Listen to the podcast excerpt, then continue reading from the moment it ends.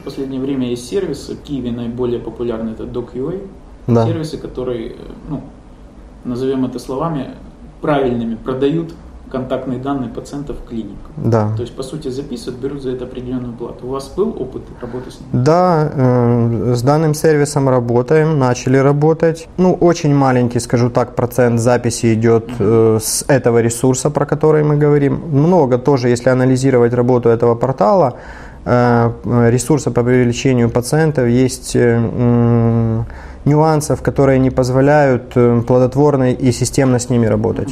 В процессе деятельности, конечно, мы предпринимаем попытки, выравниваем, доносим больше информации. В целом пытаемся привлечь большее количество пациентов, но, скажем так, вот эта обратная связь очень такой серьезный момент, который я замечаю в работе с ними, это отсутствие на ресепшене полностью объемной информации, позволяющей их э, регистратору адекватно ответить и записать пациента.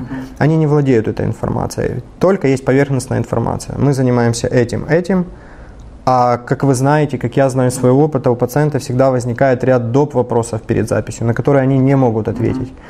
Опять-таки, я не знаю, может быть, ну, в силу каких-то причин там э, их внутренних, да, по усовершенствованию работает ресурса. Может быть, через какое-то время это пройдет и будет более детальная информация. То есть пациент приходит не совсем подготовленный тому, Не готовый. Очень часто с такой категорией пациента возникают какие-то нюансы. На первом этапе ему не рассказали полную стоимость там услуг, да, либо не рассказали, что входит в эту услугу непосредственно. И очень часто у пациента возникают вопросы. После этих пациентов есть ряд пациентов, которые остаются негативными не от ресурса, а от нашей клиники. То есть это тоже очень большой минус, над которым, хочу подчеркнуть, надо работать такого рода проектом.